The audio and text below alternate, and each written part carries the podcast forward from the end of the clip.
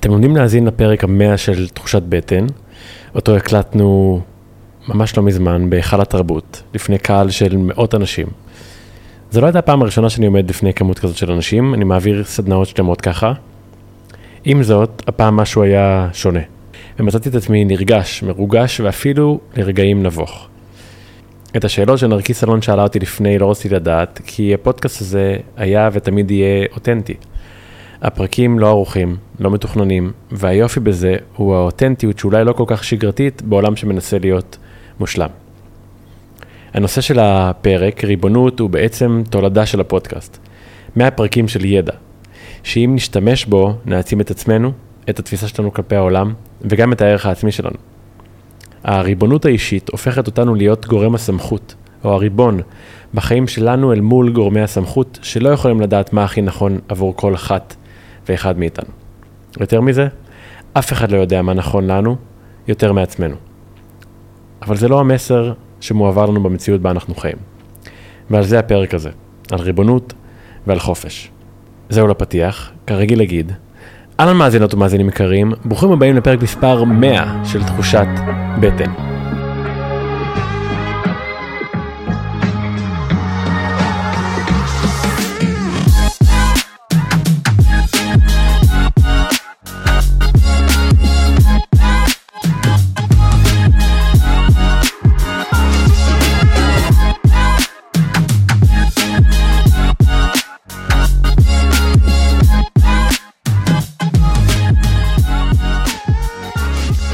שבוע טוב, אהובות ואהובים. תחושת בטן היא תוכנית אירוח שמייצרת שיח אלטרנטיבי, אותנטי, עם אג'נדה אחת ברורה, לעשות קצת סדר בכל מה שקשור לבריאות ולאורח החיים שלנו. אני מתן חכימי, מנחה מרחבים לשינוי והתפתחות ומחבר הספר חוקי בטן. בשנים האחרונות אני חוקר את הקשר בין הבחירות, האמונות וההרגלים שלנו לבריאות שלנו, אם היא הפיזית או הרגשית. השבוע מראיינת אותי נרקיס סלון. נרקיס היא מחברת רב המכר אישה חיה, מייסדת שותפה ב-W, רשת בינלאומית לנשים יזמיות, ומשחקות באש, פודקאסט וקבוצת פייסבוק עם עשרות אלפי גברים ונשים שמדברים על מגדר, יחסים ומיניות. כרגיל אגיד שאם מצאתם ערך בפרק הזה, אנא מכם תחלקו אותו כדי שעוד אנשים יוכלו להרוויח מהתוכן. אני כל כך מלא בהודיה על זה שאתם משתפים ומשתפים את הפרקים של הפודקאסט הזה, שתהיה האזנה נעימה. אז אני רק אספר שנרקיס הולכת להוביל את, ה, את השיחה הזאת, היא תשאל אותי שאלות ואני לא יודע מה השאלות, באמת אה, החלטתי להתמסר לרעיון הזה. אז אה, אני מתרגש, אני לא יודע מה הולך לקרות כאן הערב. טוב, אז אני מתחילה. אז אה, טוב, אני לא בטוחה שאתה זוכר את הפעם הראשונה שנפגשנו, אבל אני זוכרת. אני הייתי בת 13, אתה היית בן 14. אנחנו היינו בגן שעשועים, אבל זה היה ה vibe הזה של להיות בגן שעשועים כשאתה גדול לגן שעשועים, ובדרך כלל עושים בזה דברים אה, שעדיף שלא לדבר עליהם, אבל היינו כמה אנשים והייתי עם חברה, ואני זוכרת שאנחנו דיברנו איתך, זו הייתה הפעם הראשונה שדיברתי איתך, ומה שאני זוכרת זה שאתה עמדת מולנו ופשוט שאלת אותנו מלא שאלות, mm-hmm. מין כזה מנסה להבין מי אנחנו, וזה כזה מדהים בעיניי שה... שהטבע שלך תמיד היה מין כזה לשאול שאלות, כדי לנסות להבין את החיים. ואחר כך בחברות שלנו, אני זוכרת אותנו פשוט חופרים במשך שעות ומנסים ביחד uh, להבין איך נכון לחיות. Uh, והנה אנחנו פה היום, שזה די מדהים. אז uh, אני באמת באתי לראיין אותך, ואני רוצה להגיד שני דברים לפני שאנחנו מתחילים. אחד, אני הולכת להשתמש בפלאפון בשביל דברים שכתבתי, אני לא מתכתבת, אז אתה יכול לבטוח בי. דבר שני, אמ, אני מזכירה שכיאה לשם של האירוע, חופש וריבונות, אני שואלת שאלות, אבל אתה לא חייב לענות. מותר לך להגיד שאלה הבאה, אם השאלה לא מתאימה לך. מותר לך לענות לא על מה ששאלתי, כמו שפוליטיקאים עושים, ואפילו בשלב מסוים, אם אנחנו מדברים על נושא ובא לך עוד איזושהי שאלה, תגיד לי, אני רוצה שתשאלי אותי גם את זה, זה שלך, זה הפודקאסט שלך וזה פרק 100 ותעשה מה שבא לך, אוקיי? סבבה. אז אה, אנחנו נתחיל בשאלה הראשונה, ותדמיין שהרגע נחת פה חייזר מכוכב אחר בתוך הגוף שלי, אה, והוא מסתכל, מסתכל מסביב, מסתכל עליך, והוא אומר, מה זה? לאן הגעתי? מה קורה פה? שאלה הבאה. וואו, שאלה גדולה. אולי הייתי צריך לדעת מה השאלות לפני כן. מה הוא רואה כאן? אה, הוא רואה המון אנשים שמתאמצים מאוד כדי לשרוד ולמצוא את מקומם ולהבין מה הדרך. ובאיזשהו מקום גם למצוא את מה נכון להם, אבל גם בו זמנית להשתלב. אני חושב שמשהו שמעיד על, בנקודת אה, מבט שלי, איזושהי תחושה של הישרדות, שכדי, שההשתלבות פה בעולם הזה היא מאוד של אה, לשרוד. אה, זו עבודה קשה של להבין מה, איך, איך אני עושה את הדבר הזה, כי לא כל כך מלמדים אותנו. מה החוקים, איך אתה אמור למצוא חברים, להרוויח כסף, לבטא את עצמך, להתמודד עם אנשים שיש להם דעות שונות, עם, עם, עם הרבה חוקים שנבנו בשלבים יותר מאוחרים של, של, של ההתפתחות של הכדור הזה, ו, וזה יכול להיות מאוד, מאוד מבלבל. אני יודע שאישית לי לקח המון המון שנים להבין בערך, אני עדיין לא חושב שהבנתי, אבל איך, איך לעשות את הדבר הזה, שנקרא החיים האלה פה. ואז ספציפית ההתכנסות הזאת זה של אנשים מתוך כוכב ההישרדות הזה שמנסים לעשות את זה ביחד. אמ, כן, אני חושב שבסופו של דבר אנחנו חיים בעולם של, בעולם של כזה אינדיבידואלים, כי זה מובילים אותנו, אבל באיזשהו מקום כולנו רוצים להתחבר לאיזושהי נקודה וזה מאוד קשה, אז אה, אולי זה מאחד את זה יחד. מדהים. אז uh, השיחה שלנו היום היא בסימן, אני כבר לא החייזר, חזרתי להיות בן אדם. uh, השיחה שלנו היום היא בנושא התעוררות, חופש וריבונות, uh, וכדי לנסות להבין מה המילים האלה מייצגות עבורך, אני רוצה שתשתף אותנו רגע בנקודת המפנה בחיים שלך, בה פגשת אותם לראשונה, שהבנת, אה, ah, זה מה שזה אומר להיות חופשי, זה מה שזה אומר להיות בריבונות. אז יש את, ה, יש את הסיפור המרכזי שהביא אותך לעשות את כל מה שאתה עושה, אבל אולי תבחר בו, אולי תבחר סיפור אחר. אבל לא משנה איזה סיפור שתבחר, אני רוצה לדעת איך היית לפני אותה נקודת מפנה, מה גילית ומי הפכת להיות אחריה. וואו. אני רק אגיד שהמילים האלה ריבונות, אה, חופש, ומה היה השלישי? אהבה, עוצמה? אמ, ריבונות, חופש והתעוררות. והתעוררות. אלה מילים שהגיעו לחיים שלי מאוחר, כלומר המילים האלה הגיעו לי אפילו בשנה האחרונה לחיים, דרך אה, מנטורים שלי שהם בעיקר האנשים האלה שאחרי זה הצטרפו לפה.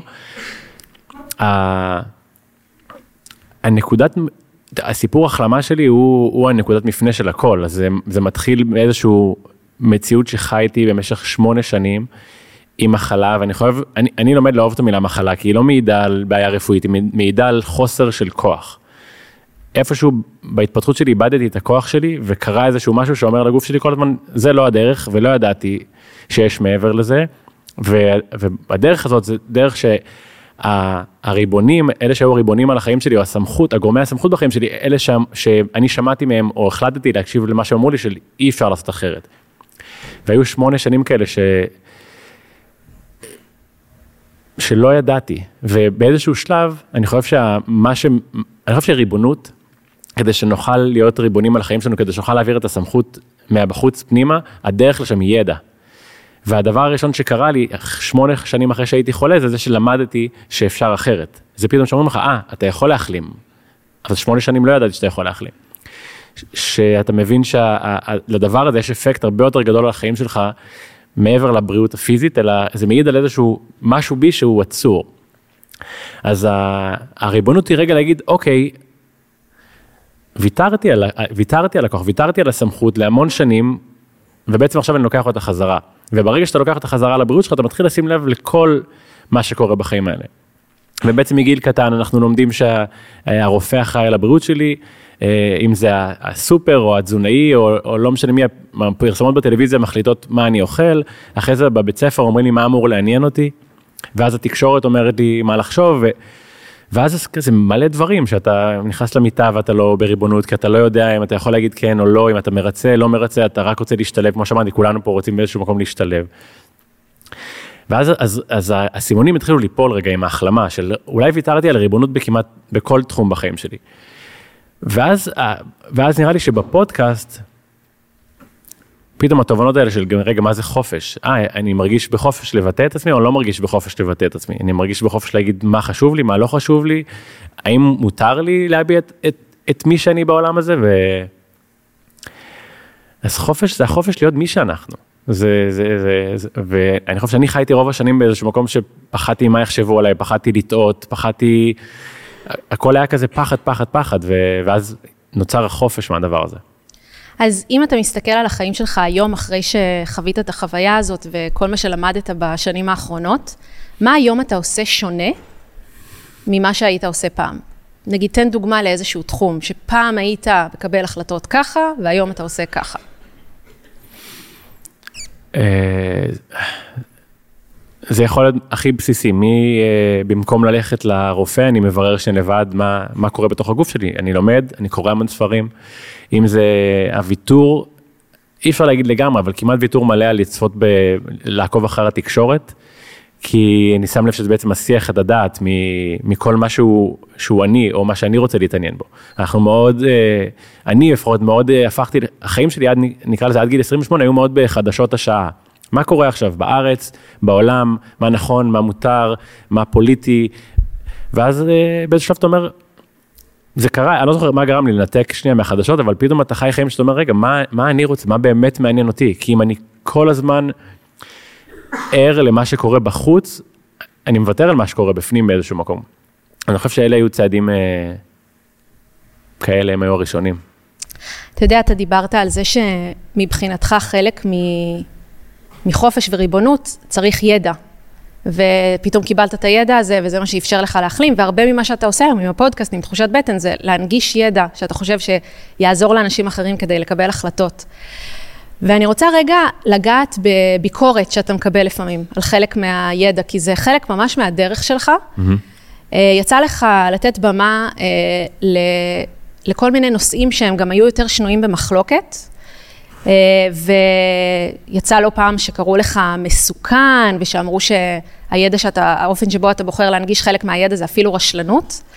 אה, שאתה יודע, כמובן הדברים האלה זה בדיוק קשור לתמות של מה שאנחנו מדברים עליהם, אבל אה, יש לי כמה שאלות לשאול אותך על זה. אחד, איך אתה מקבל החלטה כשאתה שם משהו בפודקאסט? האם משהו הוא מבוסס מספיק כדי לתת לו במה?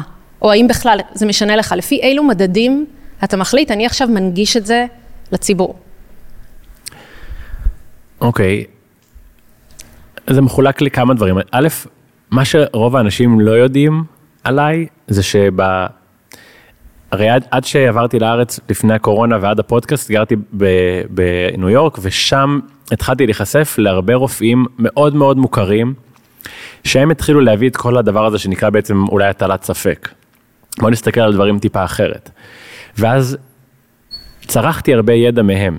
אז בדרך כלל כשאני מביא משהו לפה, זה כבר כי ראיתי ששם יש איזשהו סוג של, נקרא לזה, אני לא אוהב את המילה הזאת, אבל קונסנזוס. יש הרבה רופאים כאלה, אלה שבוחרים לא ללכת אחרי הנורמה ומה שכולם מסכימים. ואז אתה מתחיל להבין שיש איזשהו, איזשהו היגיון. אז כל מה שבעצם, אני אומר, אוקיי, בעולם היותר אה, מערבי, אולי יותר מכונס אינטרסים, בדרך כלל כלכליים, אם אני רואה משהו שהוא הפוך מזה, זה מעניין אותי.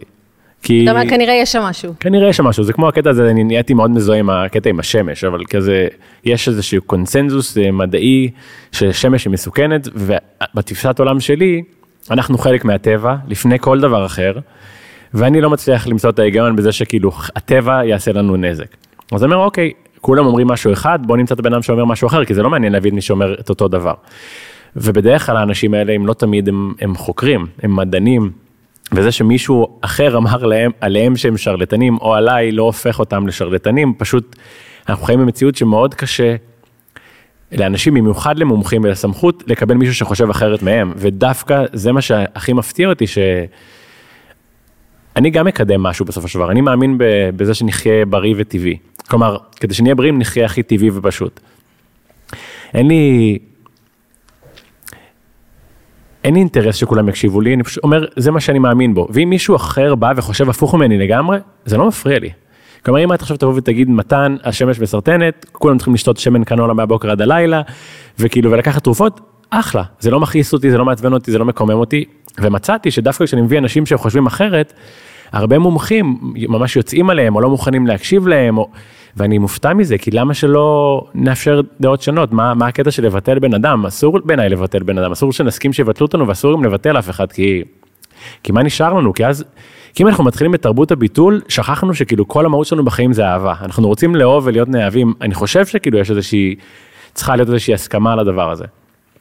ואז מה קרה לנו שם איפשהו בדרך, ש, שכאילו, של לשנוא או, או נפרדות או, או פחד נהיה יותר חזק מזה שנייצר איזשהו חופש, חופש של ביטוי, חופש של דעות שונות.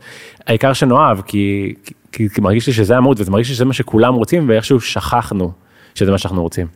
אני חייבת לשאול, אבל ברמה האישית, איך, איך אתה לא מפחד? כי לך יצא לתת במה, גם uh, לתת במה, להתבטא גם נגד חיסונים בתקופה של הקורונה, גם נגד משבר האקלים. יש אנשים בישראל ובעולם שמבחינתם לצאת נגד הנושאים האלה, זה כאילו אתה מטיל ספק בכוח הכבידה. כאילו, איך זה יכול להיות שאתה עושה דבר כזה? ואני חייבת להבין איך זה לא פוגש אותך במקום באמת של פחד, שיבטלו אותי, לא, לא ייקחו אותי ברצינות יותר וכולי. א', אני מביא, אני מנגיש ידע דרך מומחים שאני מביא. אני חושב שב... אני אגיד משהו שאולי יעצבן אנשים, אבל אני אגיד אותו בכל זאת. כי אני עושה את זה בכל מקרה כל הזמן. הרי הדברים שאת מדברת עליהם הם, הם מדעיים בדרך כלל, נכון? כאילו, כלומר, המדע נהיה הדבר שאסור להטיל בו ספק, ואז אם אתה מטיל בו ספק אתה מסוכן. ואני אומר, אוקיי, אבל מצד שני, כמעט על כל אה, אמרה מדעית או כל מחקר, יש מחקר שסותר אותו. אם כולנו יודעים שזה נכון ומסכימים שזה נכון, כי עובדתית זה נכון, אז או שאין אמת אחת, או שיש אה, מדענים שטועים. אז בעצם כאילו, אז, אז, אז, על מה יש, אז על מה יש לכעוס פה? אז, אה, אז אני מרגיש בנוח להסתכל על דברים מעט, מעט אחרת.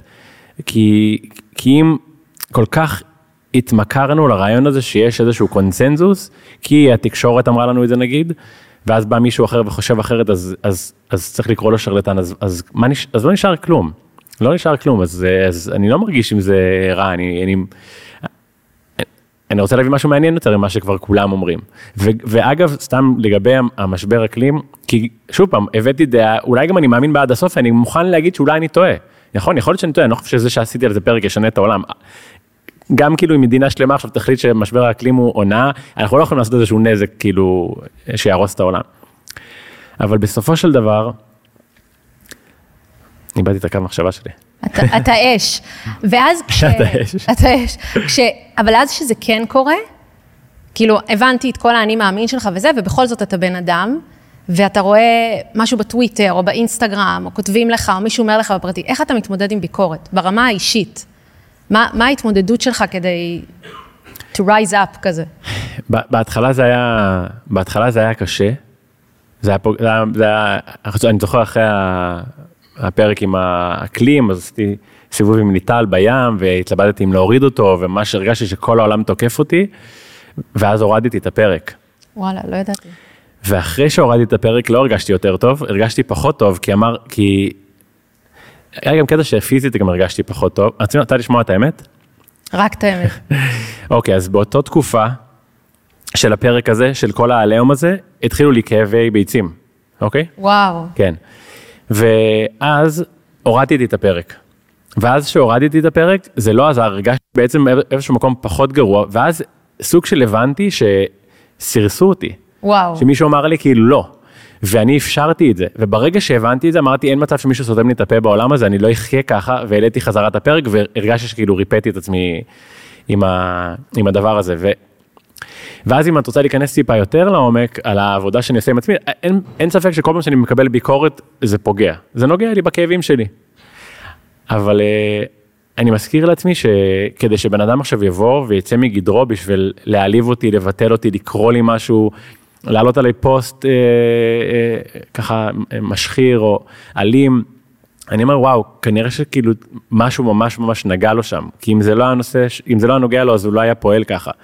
ואז אני יכול להבין איך יש המון כאב בצד השני, כי בסופו של דבר, אני חושב כנראה רובנו רוצים לבטא את עצמו, את עצמנו בעולם הזה. ואז שמישהו כמוני כן מבטא את עצמו, במיוחד על משהו הפוך ממך, זה יכול נורא לעצבן אותך. אז זה מאוד תלוי כאילו מקרה, אבל זה כן מפגיש אותי עם משהו, אז גם אם את תעשי משהו שיעצבן אותי, אני עדיף לחשוב איפה זה נוגע בי, שזה מפעיל אותי ככה, כי זה לא באמת קשור אלייך, אם אני הופך מישהו לבעיה בחיים שלי, אז, אז בעצם אני, אני מתעלם ממה שקורה בתוכי, אז אני מנסה, מנסה, משתדל לפחות להפנות את זה תמיד אליי פנימה. מדהים. דייקי, את נהנית? מאוד, ורציתי להגיד... את רוצה שאני אסדר ש... את המיקרופון? אני מתכופפת עליו קצת? לא, אבל... וואלה, להרים אותו אם את רוצה. כן, אבל איך? הופה, אני ממשיכה. אמ, כן, אני נהנית ואני גם מקבלת השראה, כי אמ, אני מאוד, אני עדיין מושפעת מביקורת, ו... וזו עבודה. ו... וזה ממש ממש מעורר השראה. אני רק אגיד שאני ממש ממש לא מעל זה, כל פוסט שאני מעלה אני מתלבט, וכאילו אני שם לב כל הזמן שאם לא הייתי עסוק במה יחשבו עליי, אז היה קורה הרבה יותר כנראה בחיים שלי. יותר פרקים כן. של הפודקאסט, יותר פוסטים, יותר התבטאות, אבל... כן. זה לא, אני לא נקי מזה. אני כן חושבת שגם זה שאכפת לבן אדם מה חושבים עליו, יש לזה גם דברים טובים, כאילו זה משאיר אותנו מחוברים, וגם זה חשוב להיות פתוחים לביקורת ברמה מסוימת, כי אחרת אנחנו מנותקים. אמ, אבל כן, האיזון באמת זה הדבר הנכון. אז אמ, באמת ביחד עם ביקורת וזה שהפודקאסט אמ, צבר פופולריות, פתאום הפכת להיות פרסונה, מין דמות כזאת שהיא מעבר למתן. ומעניין אותי לשמוע קצת על החוויה הזאת, איך אתה חווה את הדבר הזה. Hmm. זה מעניין אתכם בכלל? זה קשה להסביר, כי זה איפשהו בין נורא מחמיא ונורא נעים, במיוחד לשמוע שתוכן אה, איכותי, מעצים, משפיע על אנשים לטובה. אז זה נורא משמח אותי. שאנשים אומרים לי, הפודקאסט תורם לי בחיים ושיניתי דברים בזכות העשייה. ובו זמנית באיזשהו מקום אתה, יש את מתן הבן אדם ויש את, ה, את הפרסונה שהיא בעצם איזשהו תוצר לוואי של, אה, נקרא לזה החשיפה. וזה מוזר, יש ציפיות, יש ציפיות ממני. כמו אה, קח אחריות עכשיו שאתה, עכשיו, כלומר אותו בן אדם שיצר את הפרק הראשון הוא אותו בן אדם שיצר את הפרק המאה. ואותם דברים מובילים אותו לשם, אבל אז פתאום אומרים רגע אתה כבר בן אדם אה, משפיע אז, אז אתה מסוכן יותר, אז תחשוב פעמיים לפני שאתה עושה, אז קח אחריות על המעשים שלך, אבל מה זה, למה אני כאילו, למה אני צריך להתנהל אחרת רק כי יותר אנשים מאזינים, אני אותו בן אדם. ואז וגם קורים מלא דברים מהצד שהם מחמיאים אבל מוזרים, מציעים לי מלא הצעות, להיות בתוכניות טלוויזיה ולהנחות תוכניות ולהיות בפרסומות ו... גדול. ואני אומר לא להכל לא כי... לא סיפרת לי על הפרסומות. אני אומר לא להכל כי זה שכאילו עכשיו יש אנשים שמאזינים לי לא אומר שאני רוצה להפוך להיות איזשהו מוצר שכאילו. כאילו הפרסום לא הופך אותי לרצות להיות משהו אחר, אני רוצה להיות אותו בן אדם, מה שמניע אותי בחיים זה לייצר תוכן, זה להעביר את, ה, את הריטריטים, זה, זה לחלוק ידע, אבל אין לי פתאום רצון עכשיו לעשות משהו שהוא, שהוא לא בתוך הדברים האלה. אז, אה, אז יש דברים, זה חוויה, זה חוויה, כאילו קשה להבין אותה, כי אתה אותו בן אדם ויש לך איזושהי פתאום חוויה שונה עם העולם בחוץ, שמכירים אותך, ואז אה, זה מבלבל אותי, זה נראה לי מבלבל גם אנשים. אתה יודע שמסתכלים עליך מהצד, אתה יכול לראות לאנשים כזה שהכל כאילו כזה פתור אצלך, כאילו אתה כזה נראה טוב, ואתה אוכל נכון, וכזה רואים אותך גולש, וכל מיני דברים, וכאילו, מעניין אותי, מעניין אותי מה אתה מוכן לשתף, כאילו, איפה, איפה לא הולך לך? איפה אתה מרגיש שהדברים מבולגנים וכאוטיים, ואתה לא מצליח להירדם עכשיו, כי אתה אוכל סרטים וחושך? איפה חושך? בוא, בוא נפריד רגע את המילה חושך, כל מה שאמרת זה החיים שלי. כן. באמת, כאילו, הבלגן, הכאוס, הבלבול, ה... אני, אני בן אדם... אה, אני בן אדם שצריך להיות בעשייה, אז אני, אז אני פועל, ונכנסתי לאיזשהו ריתם כזה של לייצר כל הזמן, אבל יש כאוס ויש חוסר ביטחון כל הזמן, ויש, uh, כל פעם שאני עושה אירוע, אני כאילו אומר, וואי, אף אחד לא יבוא, כאילו מחדש, אני חולם על זה בלילה שאף אחד לא בא, לא ברור איך דברים כאילו... אז יש הרבה בלאגן ואני מתחיל ללמוד איך לעבוד עם זה ולבקש טיפה עזרה, כי אני מאוד רגיל להישען על עצמי ולא לבקש עזרה, אז... Uh, אבל אה, וואו, יש מלא דברים לפתור ברמה של מערכות יחסים, של זוגיות, יש לי מלא מלא מה להתפתח בעולם הזה, וברמה של, של סדר ו, וסנטר. אני, אני עושה את כל הדברים האלה שאני עושה כדי להיות כאילו בהכי מאוזן שאני יכול, אבל אני לא, אני לא כאן, אני כאילו באיזון בגלל שאני עושה המון המון המון, אז המדיטציות והאכילה הבריאה והספורט והשקט זה כדי שאני אהיה כאילו במצב, שאני אהיה בכלל ממוזן, לא עכשיו שאני, אני לא כאן. פשוט אה, איכשהו זה מצטייר מהצד של כדברים של כזה, אה, מישהו אולי הוא עילוי, אבל אני עושה את זה כי אני הדרך שלי לשרוד. אגב, סדר וסנטר זה אחלה שם לפרק, סדר וסנטר. תרשום. אמ, אני, יצא לי לקרוא אנשים שה, שהפודקאסט עזר להם גם בהתמודדות עם דיכאון, גם כשחוו אובדן, שנלחמו במחלה, שנפרדו מבן זוג, שנגמלו מסמים, אה, גם נשים ששיתפו בדיכאון אחרי לידה. אה, אתה מצליח להכיל את זה?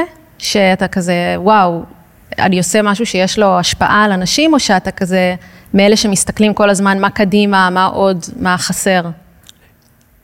זה ממש מרגש, אבל uh, אני עושה את מה שכאילו עשו בשבילי. אני mm-hmm. הפכתי להיות מי שאני כי מישהו חלק ידע ועזר לי לצאת מאיפה שהייתי כדי להבין שאני יכול לשנות את החיים שלי ואני פשוט מרגיש שזה זה מה שצריך לעשות ו, ואז בגלל שזה תחום שכל כאילו תחום הבריאות ההתפתחות השינוי כל כך חי בי שכשאני פוגש פרסונות שיכולות עכשיו לבוא לפודקאסט ולהעביר את החוכמה שלהם אז אני. אני צמא לזה בטירוף, אני רק, תן לי עכשיו מישהו שאומר, אפשר להתגבר על דיכאון, אפשר להתגבר על חרדה, אפשר להגיד לא, אפשר לייצר מציאות, אפשר להיות בריאים. בואו, בואו תביאו את המסר הזה, כי אף אחד לא אומר לנו את זה. איפה, איפה כאילו המומחים במיינסטרים אומרים לך אמרות טובות, זה הכל זה כזה, אין מה לעשות עם דיכאון, אי אפשר להחלים עם מחלות, זה, זה כאילו, זה השיח, אי אפשר להרזות, אני אומר, מה, מה קורה פה, למה, למה אין מסרים מעצימים? זה היה נורא נוכח בקורונה, זה נורא נוכח סביב כל אה, מיתון או, או משבר או, או מלחמה, למה לא נותנים ביטחון לאנשים? למה לא אומרים יהיה בסדר, אתם יכולים, אנחנו נתמודד. מה הקטע עם, אה, אז אני אומר, כל מי שיכול לבוא ולהגיד משהו חיובי, גם אם זה יכול לעצבן אנשים מסוימים, זה עדיין עדיף לי שמישהו בבית יקבל, יהיה אופטימי לגבי היכולת שלו לצאת מדיכאון, לגבי המומחה שיגיד מה השרלטן הזה אומר, אי אפשר לצאת מדיכאון. למה שנבחר את זה על זה? כאילו, את יודעת כמה כוח יש לפלסיבו? יש מחקרים על פלסיבו. בטח. אני לא באתי לתת אה, למחקרים, אבל יש מחקרים על פלסיבו.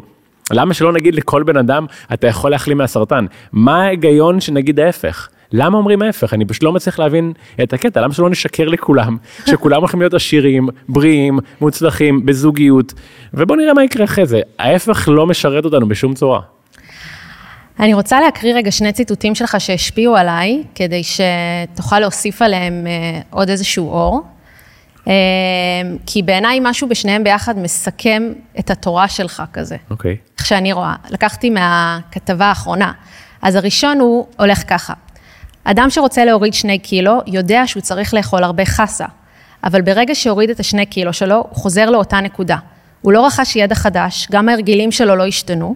הוא יצא לדרך בלי לשנות את הזהות שלו, ומי יכול לאכול סלט כל החיים? אז נניח ואני עכשיו רוצה לשנות את הזהות שלי, אני רוצה להפוך להיות אמנית יוצרת, וכיום הזהות שלי היא מנהלת.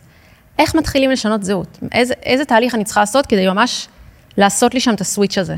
יו, השאלות שלך אדירות, סתם שתדעי. תודה. הן טובות. אמ, בעיניי, כאילו, הצעד הראשון לשינוי, להשתנות אמיתית, היא ידע. כי כמו שאמרנו, כמו, כמו ריבונות, אם אני אדע משהו חדש, אני יכול עכשיו להעביר את הסמכות אליי. דיברנו על זה היום בטלפון נראה לי, אבל אם עכשיו סתם את אה, תכננת ללדת לידה בבית חולים, את אומרת, אוקיי, אני רוצה עכשיו ללדת לידה ביתית. בואי תלמדי על כל מה, ש... כל מה שאת צריכה לדעת לגבי לידה, כדי שתוכלי לצאת לדרך הזאת, כי עכשיו את לוקחת ריבונות על הלידה שלך, אוקיי? אז אם אני רוצה, אם את רוצה לשנות מקצוע, או לשפר את הבריאות או כל דבר, אני צריך לצרוך כמויות גדולות של ידע כדי ש, שאני אשתנה, כי ידע מייצר חיווטים חדשים במוח, ידע מוביל אותך לרגשות חדשים, להתנסויות חדשות ואז לפעולות. אז, אני, אז כשאני רוצה משהו, אני מתחיל לקרוא מלא. אני קורא בעיקר ספרים, אני חושב שידע זה דבר מעולה, אז תקראי על אומנות, תקראי על יצירה, תקראי על התחום שאת רוצה. וזה זה, זה כבר משנה אותך, ואז באיזשהו מקום יש את הלאפשר לעצמך לשאול מה אני באמת רוצה. אז נורא קל. אני חושב שאני שנים עשיתי דברים שאני לא רוצה, כי ההורים שלי רצו, או כי הסביבה חשבה שזה יותר מגניב או יותר נכון, או כי חשבתי שאי אפשר לעשות את הדברים שאני רוצה, כי הם לא הדברים הבטוחים, אי אפשר להצליח בהם, קודם צריך ללמוד. אז, אז לשאול מה אני רוצה, ושנייה להפוך את זה למטרה אמיתית, ש, שהיא בלי סיפורים של אבל זה קשה, אבל אי אפשר. אז, אז ידע, ואז להתחיל להגיד מה אני רוצה ולהסכים שזאת תהיה המטרה שלי. ואז עם זה, כל כך קל לי להגיד את זה, כי אני אומר את זה בהרצאות שלי, אבל ואז, אה, ואז הרגלים. אז כל תחום וההרגלים שלו, אם, אם אני רציתי להיות בריא, אז התחלתי לייצר הרגלים שהופכים אותי להיות בריא, כי ההרגלים שלי מעידים ומספרים לי מה אני רוצה, אז את יכולה גם להגיד לעצמך עד מחר, אני רוצה לעשות משהו חדש, אבל אם בהרמת ההרגלים לא תעשי כלום, אז, אז זה יספר את הסיפור. אז אני חושב ש, שזה כזה, זה הדרך. אז הציטוט השני, שהוא לדעתי המשך ישיר של זה, קשור באומץ, אז אתה שיתפת שכשאתה מפחד ממשהו, אתה מזכיר לעצמך שאתה הולך למות, למשל, אתה הולך למות, פשוט תעלה את הפוסט. אז אה, שזה משפט מעולה בעיניי. אז אה, למה לדעתך אנחנו מפחדים ללכת אחרי מה שאנחנו רוצים?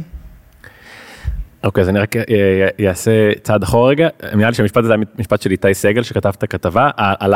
פשוט תעלה את הפוסט, אבל בגדול, אספר סיפור אמיתי, שגרתי בניו יורק, יום אחד נסעתי ברכבת, בסאבווי, אני לא זוכר איך זה קרה, אבל כאילו הסתכלתי על הידיים שלי, ופתאום דמיינתי אותם כזה של, של בן אדם זקן, ממש מקומט לגמרי. ואז כזה רצו לי דברים בראש, כזה, אנשים לא ממש רואים אנשים זקנים. כל שנים יותר זקנים, אתה כאילו פחות שם לב אליהם. אני לא יודע אם זה כי אנחנו עסוקים בעצמנו, או כי הם פחות מבליטים את עצמם, אבל פתאום כזה, הרעיון הזה שכזה, אתה הולך למות, כאילו חי בך, ואז, וכאילו, בסוף כשאתה בערש דווי, לא משנה, כאילו, אתה לא אומר, וואו, איזה באסה שנכשלתי, או שטעיתי, או שהעליתי את הפוסט הזה, או שום דבר אחר. אז, אז הרעיון הזה ש, שכאילו אני הולך, אה, הולך למות וכל מה שקורה פה בעצם לא כל כך משנה, הדברים הפשוטים, אז אני מנסה שזה יהיה. שזה יהיה הדבר שמוביל אותי, וגם היה בן אדם שמאוד אה, הערכתי כשגרתי בניו יורק, קוראים לו גרי ויינרצ'וק, הוא היה כזה דמות אה, גם אינסטגרמית כזאת, איש עסקים, והוא היה, המשפט שלו היה כזה מאוד, you're gonna die, do something about it. Mm. כאילו לפני שתגיע לסוף ותתחרט, תעשה כבר משהו. אז אני לא זוכר מה הייתה בדיוק השאלה, אבל... על למה אנחנו מפחדים. אז אנחנו מפחדים כי, אני חושב שא', הדבר המהותי ביותר זה שאנחנו מפחדים לטעות. אני, אני חושב, אני בתור ילד, ש, שהמורה שלו קראה לו ללוח ב, ב, ביסודי, כשהיא ידעה שאני לא יודע את התשובה, והיא שמה אותי בסיטואציה הזאת בכל מקרה, ו, וזה מביך נורא, כי אתה לומד ש, שלטעות זה דבר נורא, ואני חושב שאנחנו חיים בעולם שכל כך, את יודעת, אני חושב שאנחנו חיים במציאות שכל פעם שבן אדם טועה, אנחנו רואים את זה הרבה, כי יש עליהומים על אנשים, כל פעם שבן אדם עושה טעות אחת, אז, אז כאילו זהו, ביטלו אותו לגמרי. אז אנחנו מפחדים לטעות, כי מה יקרה אם חלילה נטעה? אז איפשהו בין כזה הלטעות, וזה משולב עם מה יחשבו עליי. אז הפחד מלטעות ומה יחשבו עליי הוא, הוא הדבר שפחות או יותר מנהל את הכל, זה מה שעולה לי בראש עכשיו לפחות כרגע. ממה אתה מפחד? וואו, הרבה דברים לדעתי. אני מפחד... אה, דברים שקשורים, לה... הכל קשור לאהבה בסוף, שלא יאהבו אותי, אמ, שמתישהו העשייה שלי לא תעניין יותר אף אחד, או שאני לא אעניין יותר אף אחד. גם אני מפחד, אה, אני מאמין, אה, לטעות, גם לי קורה הרבה פעמים שאני נמנע או עוצר את עצמי מלעשות משהו שאני באמת רוצה באותו רגע, כי אני... כן, כי אני מפחד לטעות, כי אני מפחד לקבל איזשהו פידבק אה, שלילי שיגרום לי להרגיש פחות... כן, זה, אותו, זה נראה לי שזה אותו דבר פחות או יותר. זהו, בדיוק רציתי לשאול אותך, אם היה לך עוד אומץ, mm-hmm. איזה רצון נוסף שלך היית מגשים?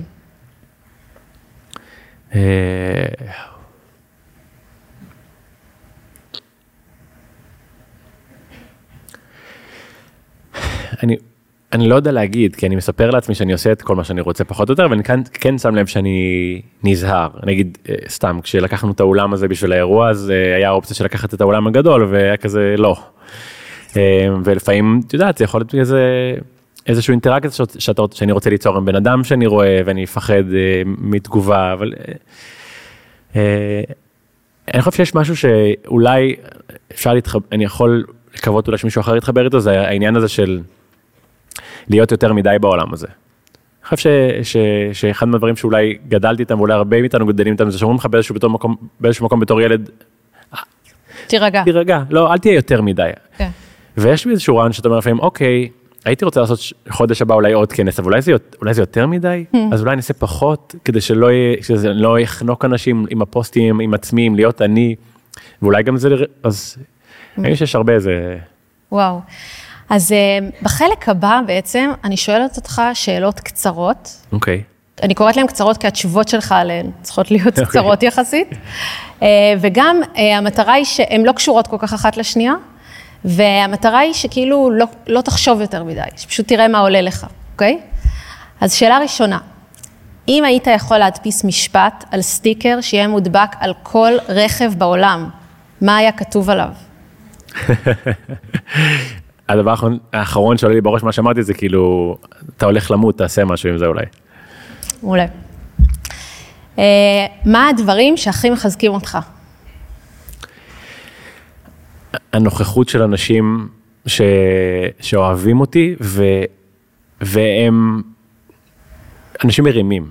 כלומר, לא אנשים שמרימים כי הם רק אומרים לך את מה שאתה רוצה לשמוע, כי הם, הם רוצים שתעשה את הכי טוב בשבילך, ושלא תוותר לעצמך. ו... והרבה, הרבה, היו לי הרבה תקופות בחיים שלי שהיו אנשים סביבי שאמרו לי שהכל מסוכן וצריך להיזהר ולא לנסות. גדלתי בבית כזה ש, שבגדול אימא שלי הייתה אומרת לי, תעשה, מה- תהיה מה שאתה רוצה, אתה יכול להיות נשיא ארצות הברית, שזה קצת הגזמה. אימא. ו... יואו, אמא שלך פה, זה מרגש כן, אותי. איפשהו, ואבא שלי שכל הזמן אומר כאילו, אבא שלי שהוא בן אדם שאני חושב שהוא ראוי להערצה, שהתחיל מאפס, מעוני מוחלט להצלחה מאוד גדולה, אבל לא למד בדרך לשם, מביא את החוסר ביטחון שלו, ורק היה אומר לי כאילו תיזהר, אל תיקח סיכונים, תלמד, תעשה מה שכולם עושים, ולי לקח הרבה שנים לצאת מה... מהדבר הזה. אז אנשים שיגידו לך, כן, fucking תעשה, קח את האולם הגדול, תעלה את הפוסט, תתחיל עם הבחורה, תעשה את מה שאתה אוהב, אתה לא צריך לעשות דברים שאתה לא אוהב, זה, זה, זה, זה טוב. האם אתה שמח?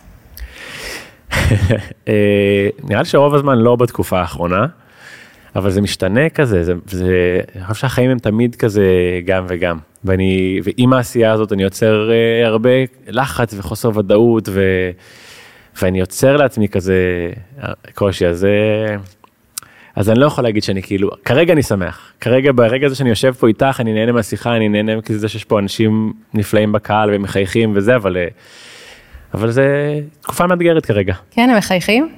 אנשים בשורה הראשונה, ראש- ראשונות, כן.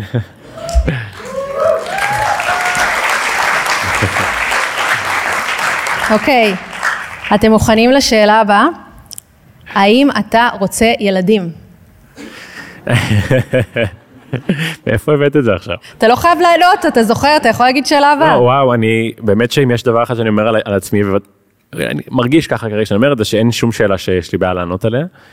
אמ, כרגע זה לא בראש שלי בכלל. יש רגעים שזה נראה לי כמו דבר מדהים, היכולת להעניק אהבה ולאהוב מישהו כל כך.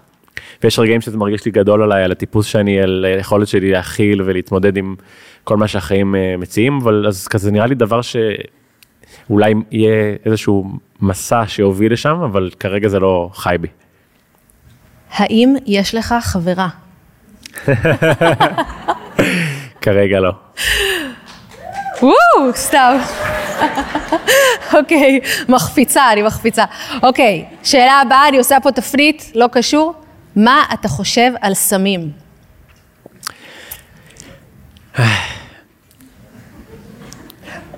הנה, הנחה קלה. לא, לא, גם, גם כי, א', אני לא, אני לא עושה, אני לא עושה בכלל, אמ, אני סקרן, יכול להיות שאני אעשה מתישהו, אבל אני בגדול לא.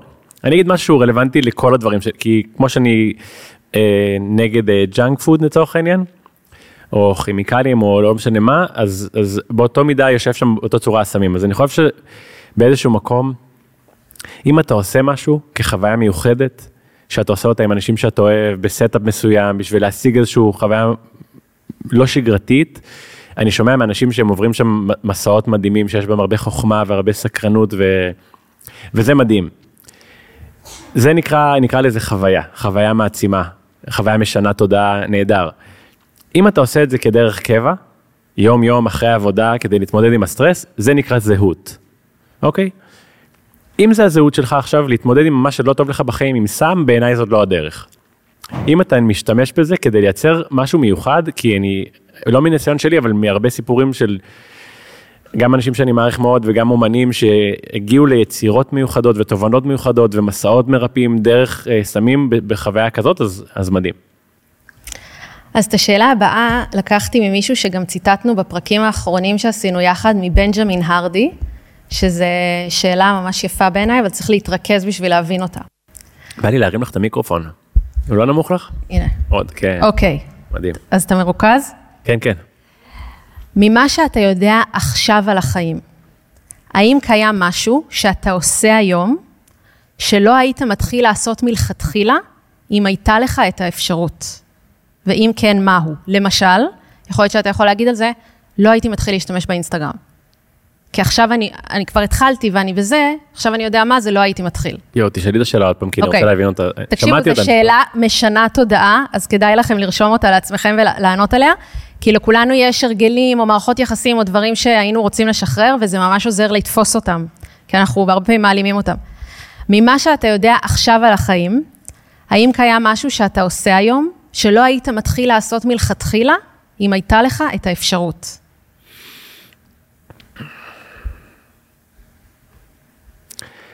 פשוט לא עולה לי משהו כרגע. אם את רוצה עוד עוד דוגמה אולי? לא, יכול להיות שאין לך משהו כזה. שאין לך משהו כזה שהוא איזשהו הרגל שלא משרת אותך כרגע בחיים, משהו כזה שאתה סוחב, ש, שהולך איתך. ברור שהייתי רוצה לוותר על הרשתות החברתיות, אבל אני גם לא מרגיש, אני לא, אני לא מאמין שהייתי יכול לעשות את מה שאני עושה בלעדיהם, אז זה כזה... אז לא, אז לא היית כן. רוצה לוותר. יכול להיות שיש מערכות יחסים מסוימות, מצחיקים, אתה אומר שם של בן אדם עכשיו. כן, לא הייתי זה. אה, אוקיי, תחשוב על זה, מתן. טוב. האם אתה מרוצה אה, מההיבט הכלכלי בחיים שלך? Mm. מהאופן שבו אתה מתפרנס? כן. יואו, מדהים, כל כך שמחה בשבילך. באמת. לא טריוויאלי. אני כן, אה, אתה יודע, גם א', הכל כאילו, הכל יחסי, כן? כן, ברור. יש אנשים שהיו רוצים אולי הרבה הרבה יותר, אבל רוב החיים שלי לא ידעתי לעשות כסף. כלומר, עד גיל מאוד מאוחר, לא ידעתי לעשות כסף. הייתי או תלוי ב, ב, ב, בתמיכה של, ה, של ההורים, נקרא לזה, או ממש אה, כזה שורד. ו, ורוב הש, החיים עשיתי מה שאני אמור לעשות, ודווקא כשהלכתי לעשות משהו שאני רוצה לעשות, זה הפתיע להבין ש, שאתה עושה משהו שאתה אוהב באמת ואתה עושה אותו טוב, גם אם אתה לא חושב שאפשר להרוויח ממנו כסף, יש כנראה דרך להרוויח ממנו כסף, וברמה האנרגטית, אם אתה עושה את מה שאתה אמור לעשות, אז כנראה שהדברים האלה מסתדרים, אז... אה, אז יש איזשהו, איזשהו שפע, שהוא, אגב, שהוא, כל שפע של כסף בא עם עבודה מאוד קשה, כאילו אין לי איזשהו, אין, אין, כסף לא קל לכיווני, פשוט הוא, כן. זה עובד. אבל לא כל שפע של כסף בא עם עבודה מאוד קשה. משפ- משפט לא, אני, נכון, אני אומר, כן. כרגע, כרגע זה אומר, אוקיי. דורש את הנוכחות שלי, בהמשך הייתי שמח שיהיו כן. דברים יותר אה, כן. קלים. אה, אני לא מתפרנס מהפודקאסט, סתם שיהיה ברור, כאילו, כן, זו הייתה בחירה שהייתה חשובה לי מאוד. כן. אז אה, אתה יודע, אנחנו, אני באמת עוברת לשאלות המסכמות, אז ראשונה היא שאנחנו מדברים פה על דברים, על חופש והתעוררות ובחירות שהן מיטיבות איתנו, אבל יש לפעמים תקופות בחיים שבאמת מאוד מאוד קשה, ואין משאבים, כאילו בקושי, לפעמים אני יכולה לחוות תקופות ש... שאתה יודע, לעשות את הדבר הכי הכי בסיסי, זה יהיה לי מאתגר, אז בטח עכשיו לחשוב על אה, לאכול בריא או לצרוך ידע כדי לשנות את הזהות שלי, זה איפה אני ואיפה זה. מה אתה יכול להגיד לאנשים שנמצאים עכשיו במצב הזה, ש, שזה ממש, ממש הבסיסי ביותר הוא, הוא לא טריוויאלי. יש לך, יש לך שם משהו שאתה יודע לתת? אמ, עולים לי בראש שני דברים. א', שיש תקופות שקשה, גם לי, ואז לפעמים אני לא יכול לעשות את כל הדברים שאני רוצה לעשות, אז זה, זה בסדר שת, שתקופה תהיה... אני חושב שמה שחשוב ממש לזכור, זה שזה הכל תמיד נכלל בהרגלים, כי ההרגלים הטובים או הלא טובים, אותם אנחנו מפתחים. שגם הרגל נורא נורא קטן, שאני שומר עליו, הוא, הוא כן משמעותי, ושינוי קטן, את יודעת, אני לפעמים בימים נורא קשים, אשכח לעשות משהו נורא נורא קטן שיכול לעשות המון טוב, כמו לבקש תמיכה מחבר, או כמו לשבת רגע בשקט ולרשום לעצמך את מה אתה עובר כרגע, משהו נורא קטן, אבל לייצר איזשהו הרגל או, או, או, או פעולה קטנה, כי אחוז אחד זה גם הרבה אם אתה עושה אותו כל יום, אז, אז, אז לא להיות בהכל או כלום. אני חושב שהכל או כלום, שזו גישה פרפקציוניסטית, היא לפעמים העניין, אז אם אני לא אוכל בריא לגמרי, אז אני לא אוכל בכלל בריא, אם אני ברע, אז אני אהיה ברע עד הסוף, אבל למצוא את הנקודות הקטנות אולי של, ה, של האור. של... אז uh, על העתיד שלך, um, מה השלב הבא מבחינתך, לאן פניך, דברים שאתה מתכנן לעשות? בגדול אני לא מתכנן גדול, אני לא ממש חושב קדימה, אבל, אה, אבל אני כן שם לב שברצון להתפתח או להעניק ידע או, או בעשייה פשוט דברים אה, קורים. אז יש, יש דברים שקיימים שם בראש, כמו נגיד, אה, עוד לפני, עוד, עוד לפני שעברתי לארץ וכשהחלמתי היה לי רעיון שנגיד אם יהיה לי איזשהו מקום שאנשים יכולים לבוא אליו ולעשות איזשהו צ'ק אין ולחוות את כל מה שאני מאמין בו ש, שיכול להוות ריפוי עבור אנשים. אז, אז חופש ו, ו, וטבע ושמש. ו, ולהיות באיזושהי סביבה כזאת שמייצרת בריאות, אז מקום פיזי, הוא כנראה יכול לקרות רק באיזה מקום כזה טרופי, אבל זה נגיד משהו טיפה שלי בראש. איזשהו, יש לי שאיפ, ברמת השאיפה הכלכלית, נגיד קורס דיגיטלי שדיברנו עליו הרבה, שאני יכול, כי הרבה פעמים אנשים פונים אליי, במיוחד עם בעיות רפואיות, והם רוצים לדעת מה עשיתי, ואין לי כל כך את הזמן והיכולת, ואני לא חושב שאני נכון, אני לא מטפל, אני חושב שאני צריך לשבת עם בן אדם אחד על אחד, אני חושב שיש לי יכולת להעביר ידע מסכם, ואז הבן אדם יכול לקחת אותו הלאה. כי היום, בגלל שאני צריך להיות נוכח בכל דבר, בפודקאסט, בהרצאות, בכנסים, בריטריטים, אז... אה, אז מאוד קשה לי לחשוב על להתרחב, כי אני כל כך uh, עסוק. אז אלה, אז, אז מקום פיזי שאולי גם יהפוך לי לבית יום אחד, ו, ודברים גם שהם טיפה בעולם הווירטואלי. מדהים. אמ, האם יש משהו שלא שאלתי אותך ואתה רוצה שאשאל? כמו שאת שמה לב, קשה לי קצת אה, לחשוב מעבר לזה, אז אני, אני, אני שמח, אני נהנה מהשיחה ממש, אני ממש נבוך ואני ממש כאילו מרגיש את המעמד וזה שאתם, שאתם מסתכלים עליי פה וזה, זה, זה, זה מביך אותי וזה, כאילו רציתי את זה, אבל גם לא ידעתי שככה אני ארגיש, אז לא עולה לי איזושהי שאלה, אבל אני חושב שכאילו נאמרו דברים יפים וחשובים סך הכל. האם יש איזושהי שאלה שאתה רוצה להשאיר אנשים איתה?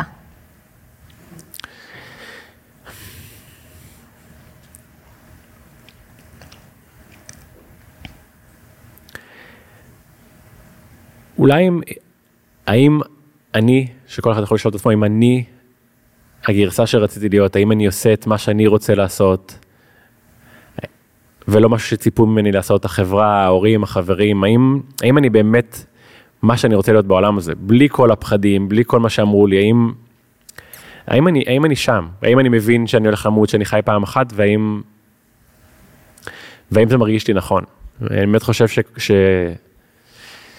שכל אחד יכול ממש לשנות את הכל, את הכל. אני סתם אגיד שאני עד לפני, לא זוכר כבר כמה, אבל לא הרבה שנים הייתי בן אדם אה, חולה שלא מגשים את עצמו, שחי באיזשהו לופ ושלא מרוויח כסף, שלא לא מבין את עצמו, את הרגשות שלו, את החיים שלו, והשינוי שלי היה כל כך משמעותי בזמן יחסית קצר, כי, כי קפצתי על זה עד הסוף, ברצון להשתנות וללמוד ולהבין שיש אנשים שעושים משהו שאני לא יודע איך עושים, אני רוצה ללמוד מהם. וממש הפכתי ספרים למנטורים ואנשים למנטורים, ו- ו- וכזה ממש בחרתי שאני אחשף לדברים ש- שיאפשרו לי להיות הגרסה הכי טובה שלי. מדהים. אז משהו אחרון שאני רוצה לעשות לסיכום, זה קצת מתחבר למה שאורי עשה איתנו קודם, אז אני מבקשת רגע מכולם, אה, יש המון כוח לזה שאנחנו פה קבוצה, אה, ואני מבקשת רגע להתרכז, ותחזרו אחריי, אוקיי? אין מחיר לחופש. מחיר לחופש. לא יקנו אותי חינם. לא יקנו אותי חינם. לא ייקחו אותי בכסף. לא ייקחו אותי בכסף. אין שום כוח בעולם. אין שום כוח בעולם. עכשיו רגע, לא צריך לחזור ולהתרכז פנימה. Uh, זהו הזמן, זה היום, זה הרגע, החופש קורא לנו מכל הכבישים, זה הזמן, זה היום, זה הרגע, החופש קורא לנו לצאת לחיים חדשים. מתן חכימי, תודה רבה על כל ההשראה שאתה נותן לכולנו, ואני אוהבת אותך מאוד, אני מתרגשת. ותודה רבה רבה.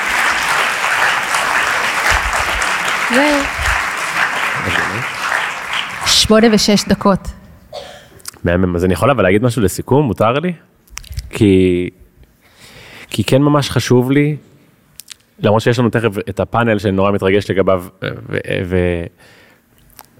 והתחלנו בריבונות ואני, ואני כאילו כן רוצה שנסיים עם זה, כי כששמעתי את המילה הזאת פעם ראשונה, ואגב שמעתי אותה משחר, והיא ממש כאילו ששמעתי את המילה הזאת, הבנתי שזה מה שקרה לי בחיים. בלי לשים לב, בלי להבין, בלי בכלל לדעת את הקיום של המילה הזאת. ו... ואני חושב שבעולם ש... ש... שאנחנו חיים בו בעצם, באיזשהו מקום אנחנו למדים להבין שאנחנו לא הסמכות. המדע הם הסמכות, המורה היא הסמכות, המטפל הוא הסמכות, התקשורת היא הסמכות. ואני חושב ש... שחשוב להבין שכל אחד מאיתנו הוא הסמכות היחידה. ומותר מותר לי להיות הסמכות, מגיע לי להיות הסמכות, ואני צריך להבין שאני זה שמח, שמחליט על החיים שלי, ואף אחד לא יודע מה נכון לי יותר ממני, וזה בסדר שאני אאמין בדבר הזה, שאף אחד לא יודע מה נכון לי יותר ממני, ו... ואם אני לא מבין את זה, אז באיזשהו מקום אני כאילו מוותר שנייה על, על, על העוצמה שלי, ואני חושב שהמסר הכללי הזה של אה, ריבונות זה שכל אחד מאיתנו הוא, ה, הוא השחקן הראשי בסרט הזה שנקרא החיים שלו. וממש, אני מנסה לפעמים להזכיר לעצמי את זה, האם, האם אני זוכר את זה, או האם אני צופה פתאום על החיים שלי מהצד באיזושהי סיטואציה, כי אני, כי אני לא מבין שאני זה שצריך להחליט, אז אז כל אחד, כאילו, כל אחד מאיתנו, אנחנו הריבונים על החיים שלנו, אנחנו השחקנים הראשיים, וההבדל היחיד בין אם אני אהיה השחקן הראשי או לא, זה אם אני מזכיר לעצמי ואני בוחר להיות הדבר הזה. אז, אה, אז זה כזה אולי ה... הסיכום שלי, אז איזה כיף שהקשבתם, תודה רבה רבה רבה. תודה. זהו ליום אהובים, כיף שנשארתם עד סוף הפרק, מקווה שמצאתם ערך בשיחה שלי עם נרקיס. כרגע נגיד שאם כן, אנא מכם תחלקו את הפרק הזה, גם אם זה עם בן אדם אחד, כדי שנוכל להביא קצת יותר רפואה, חופש וריבונות לתוך העולם הזה. אני מקווה שהנושאים של חופש וריבונות יישארו לכם בתודעה, שיהיה שבוע נהדר. אני חוזר להעלות פרק פעם בשבוע, אז להתראות בשבוע הבא.